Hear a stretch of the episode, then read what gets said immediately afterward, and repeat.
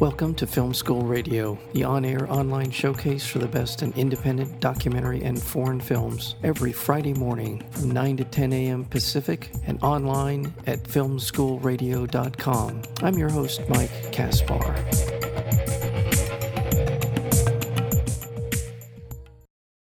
The killing of two lovers follows David, who's desperately trying to keep his family of six together during the separation from his wife, Nikki. They both agree to see other people, but David struggles to grapple with his wife's new relationship.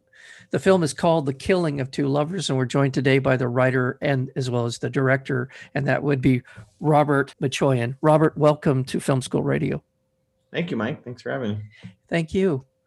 In addition to being the thriller, kind of a, a very and a very serious drama, there's this you built into this film these layers of expectations, drama, dread. There's just a lot going on. But one of the things I think is, in addition to all of those things, the strengths of this film is this very realistic portrayal of two people struggling to hold a marriage together. What inspired this? Yeah, uh, it was inspired by mm, not my direct marriage, but by the fact that I had been married for such a long period of time we were i think eight, uh, 18 or 19 years into our marriage when i started writing this. And then having friends of ours who had children we the, the three younger children are actually mine and then i i have two two older than that and the oldest being harper my daughter who jess plays or a- avery plays as jess. And so i was interested in the in the larger family unit because when you go through marital issues in a larger family like your children are the third party. You know like a marriage just isn't two and oftentimes it's thought of as two but it's really the second you have children there's there's a third variable there um, and a and a third participant. So i really wanted to explore what happens with these these three kind of parties as they r- work through this thing. And so that kind of inspired the catalyst and then of course just thinking about uh, uh, how to how to allow your partner to grow because you love them, but the fear of losing them as a result of that growth. That's what inspired writing, and then of course you're making a movie, so you add the add a little more drama. Yeah. that is an understatement in regard to this film. You have worked with Clayne Crawford in the past, I believe. We had never made a we had never made a film together. We had been trying to get some films made. Okay. Um, and just were very unsuccessful at it um, because of variable reasons, you know, type of content. I, I have yet to put him in tights and give him superpowers, so that may have been a default we should have considered. Um, but no, we we had really been wanting to figure out how to tell these very kind of nuanced stories, and and finally he, we were both kind of we kept making films. You know, I would, I would get a short into Sundance and be like, okay, I'm I'm I'm progressing in this way. I'm trying to build trust with the studios and he would land like he landed rectify for example and he's like okay i'm starting to get more kind of known as an actor and maybe we'll arrive at joining forces.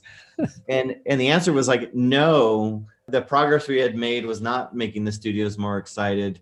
Um, and then because of kind of uh, him landing lethal weapon and that allowing him to have a, obviously a little more financial freedom he was like i've he had had enough and was like i'll, I'll just finance it um, i've got you know this amount of money that that uh, his wife kiki was okay putting into a production and said i'll put it in and what resources could you bring? And i was like i could get access to this town and i i can pull a crew together and we'll make this thing. So that this is like a culmination of years of trying to work together and then finally being able to.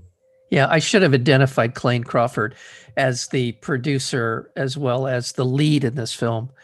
And I will be perfectly honest with you, I had not seen him before this. Yeah, he he's a phenomenal actor. I mean, I saw him in this film called The Perfect Host that played at Sundance, and I had a film, uh, short film Charlie and the Rabbit at Sundance. He often is like when we met was like, please don't judge my work. You know, some of the stuff he's not really happy with, but I could see the nuances in his performance that I think even the directors of some of these projects were overlooking. And so I was very excited. It was like an undis and not that he's undiscovered at all. He, he you know, he is known, but but I was like, no one's un- uh, tapped into his potential.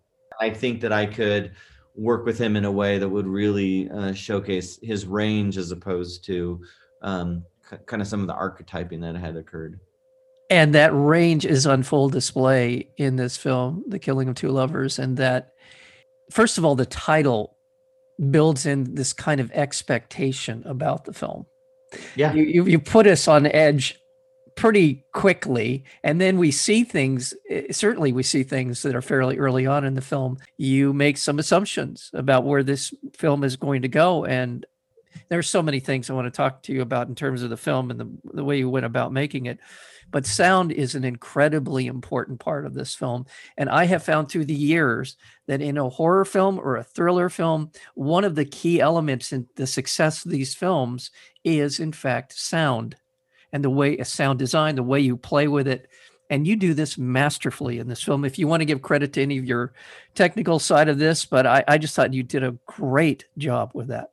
Yeah, when I started in on writing the script, I had uh, emailed Pete Albrechtsen, who we, we had worked together uh, on a smaller film before, and said I'm writing a film very specific for sound that that it would be play an important role in the storytelling and I agree with you. I mean, some of the things I wanted to explore, and, and again, having Clayne as the investor uh, gave me the liberty to explore, which is how can I try and use all the facets of cinema? I mean, f- cinema, you know, combines all the great arts, you know, set design, you know, costume, performance, music, score, you know, uh, photography. All of it is like these, these in their own right, like very powerful art forms and so it was this matter of collecting them so as it relates to the to the title it was like how can the title be used to inform the audience into the movie that that were and not in just a, a you know not just in a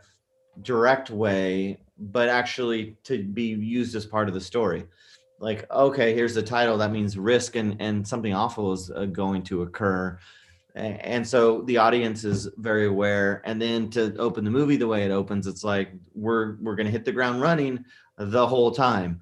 Um, and establishing like the expectations there. And then he climbs out the window and he and he you know runs to his father's home. And that's where we're going to establish that that his mental state of mind will be communicated through sound.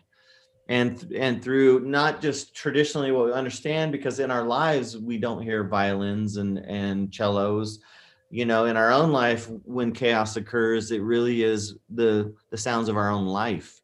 Yeah. and so peter and i worked really hard to like think about uh, david being this handyman and what sounds would be reoccurring in his life and Peter was like, look, there's 84 open and closing of the doors. So the door in his truck will be very significant. The engine of his truck will be significant.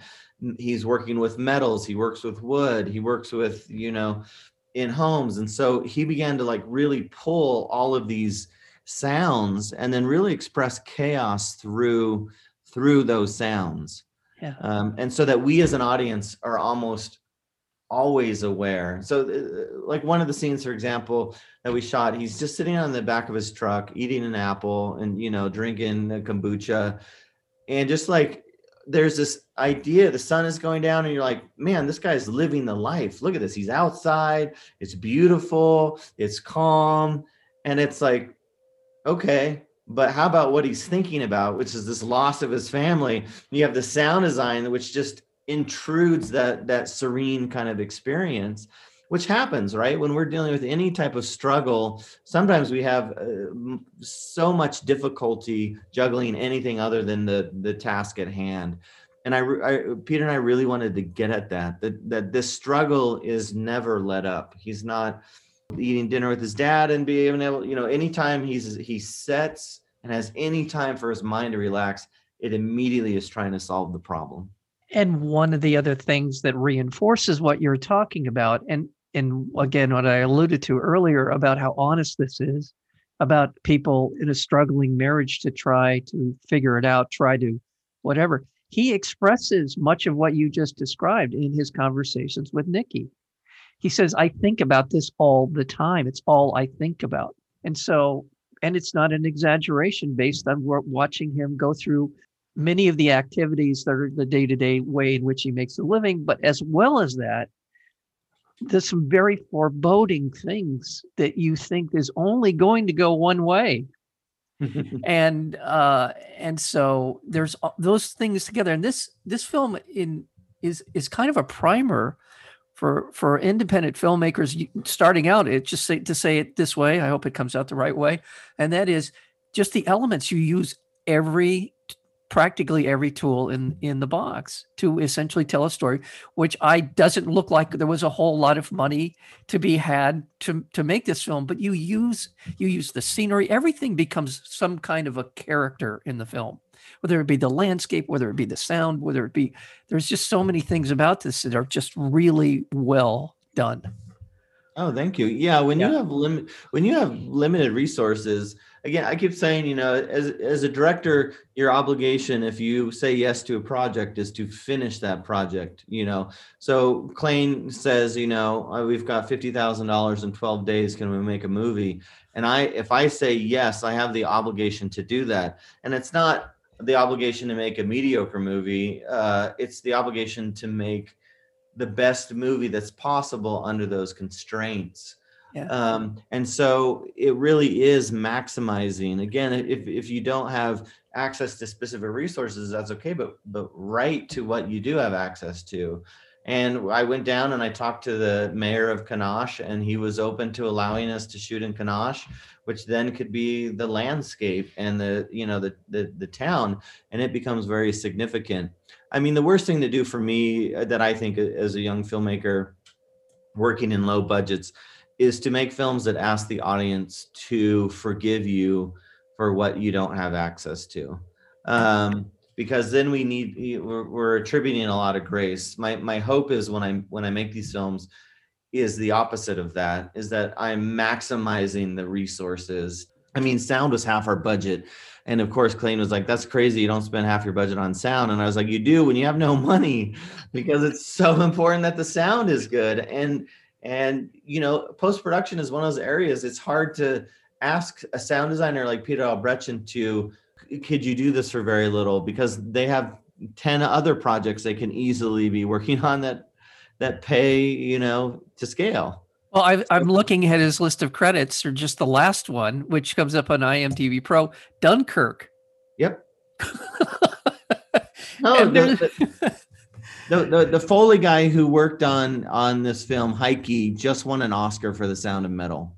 You know, it's like the caliber uh, uh, of people that I'm getting to work with. It's it's out of it's out of respecting their talents and hopefully presenting a project that's not common so that they could like stretch their wings a little bit you know knowing that like foley is actually going to play a role in the film as well. Foley is significant as sound design is significant to score. And then all of a sudden it's elevated you know? It's not just make sure somebody puts their jacket on and you can hear the the rustling of cloth. It's like what does that rustling of cloth tell us about the character I want to remind our listeners we're speaking with Robert Machoian. He is the director and writer of this wonderful, incredibly um, well done um, independent film called The Killing of Two Lovers. It's being released through Neon, and you can go to the Neon site to check it out for, um, well, for more information about where it is playing in theaters. And you can see it now by going there. If you go to the Neon rated dot com and look for the killing of two lovers. It will show you a whole slew of places. So the film is currently playing in brick and mortar theaters and you can again you can go to neonrated.com to find out um, more about that and it's playing in the los angeles area. I, I know a couple of theaters of the landmark as well as the Laemmle uh, noho 7 so you can check that out. And all of this all of these wonderful efforts that uh, you've done through the technical side are in some ways dwarfed by the incredible performances of Clayne Crawford. And uh, maybe that's not exactly the right way to put it, but they're really, really good. Uh, Sepideh Moafi, who plays Nikki, the wife, is is she is great. And both of yes. these are, I mean, she's wonderful in the way that she navigates this relationship and when we bring in the the boyfriend another incredible i mean all of these things work so well together tell me a little bit about uh, the casting of Sepideh we uh Clayne and I again I knew I knew that Clayne was going to be involved um, and I was excited again to push his range and just talent, as I felt it was was not uh, you know was a little untapped. Uh, even though he always gives great performances, uh, Sepideh was was uh, Libby Goldstein uh, had cast Clayne in Rectify, Clayne reached out to her uh, immediately and said, "Look, I've got this script, and and you know, we and he sent pictures of the kids and was like, we need somebody that can kind of fit as being the the mother here."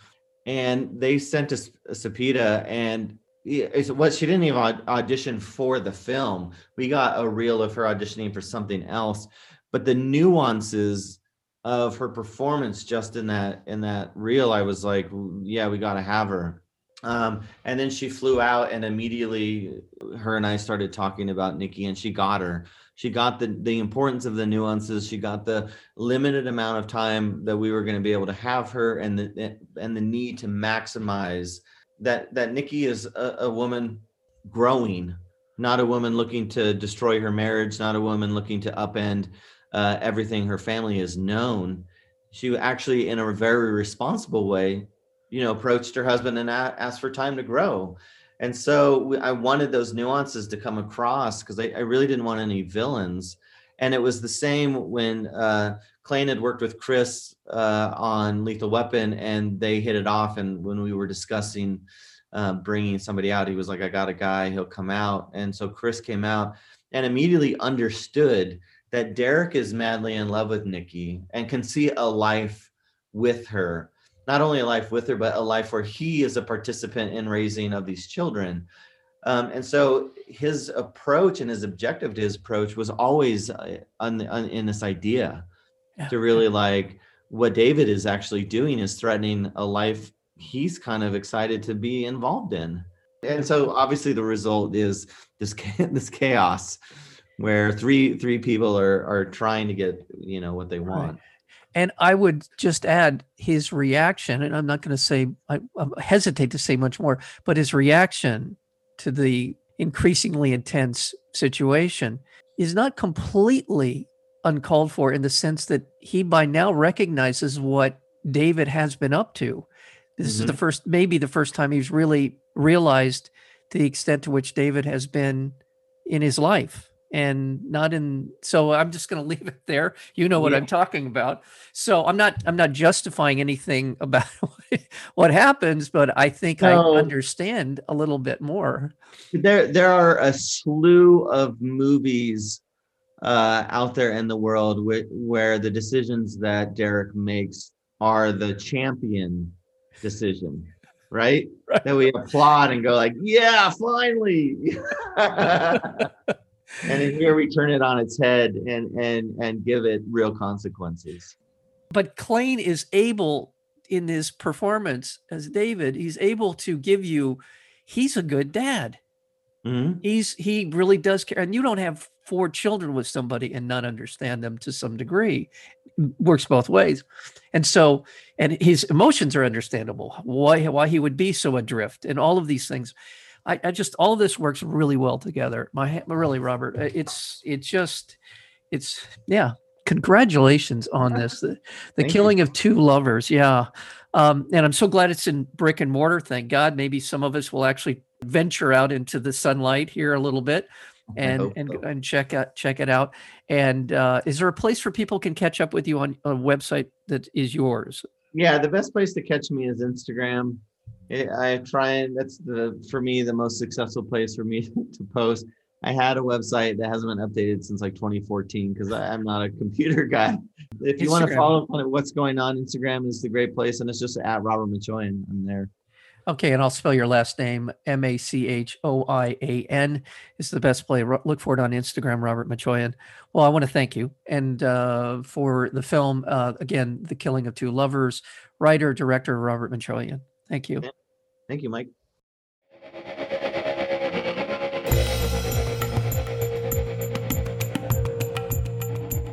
You've been listening to Film School Radio, the on air online showcase for the best in independent documentary and foreign films. You can find out more about the program at filmschoolradio.com. I'm your host, Mike Kaspar. Thank you for tuning in, and we'll see you next week with another edition of Film School Radio.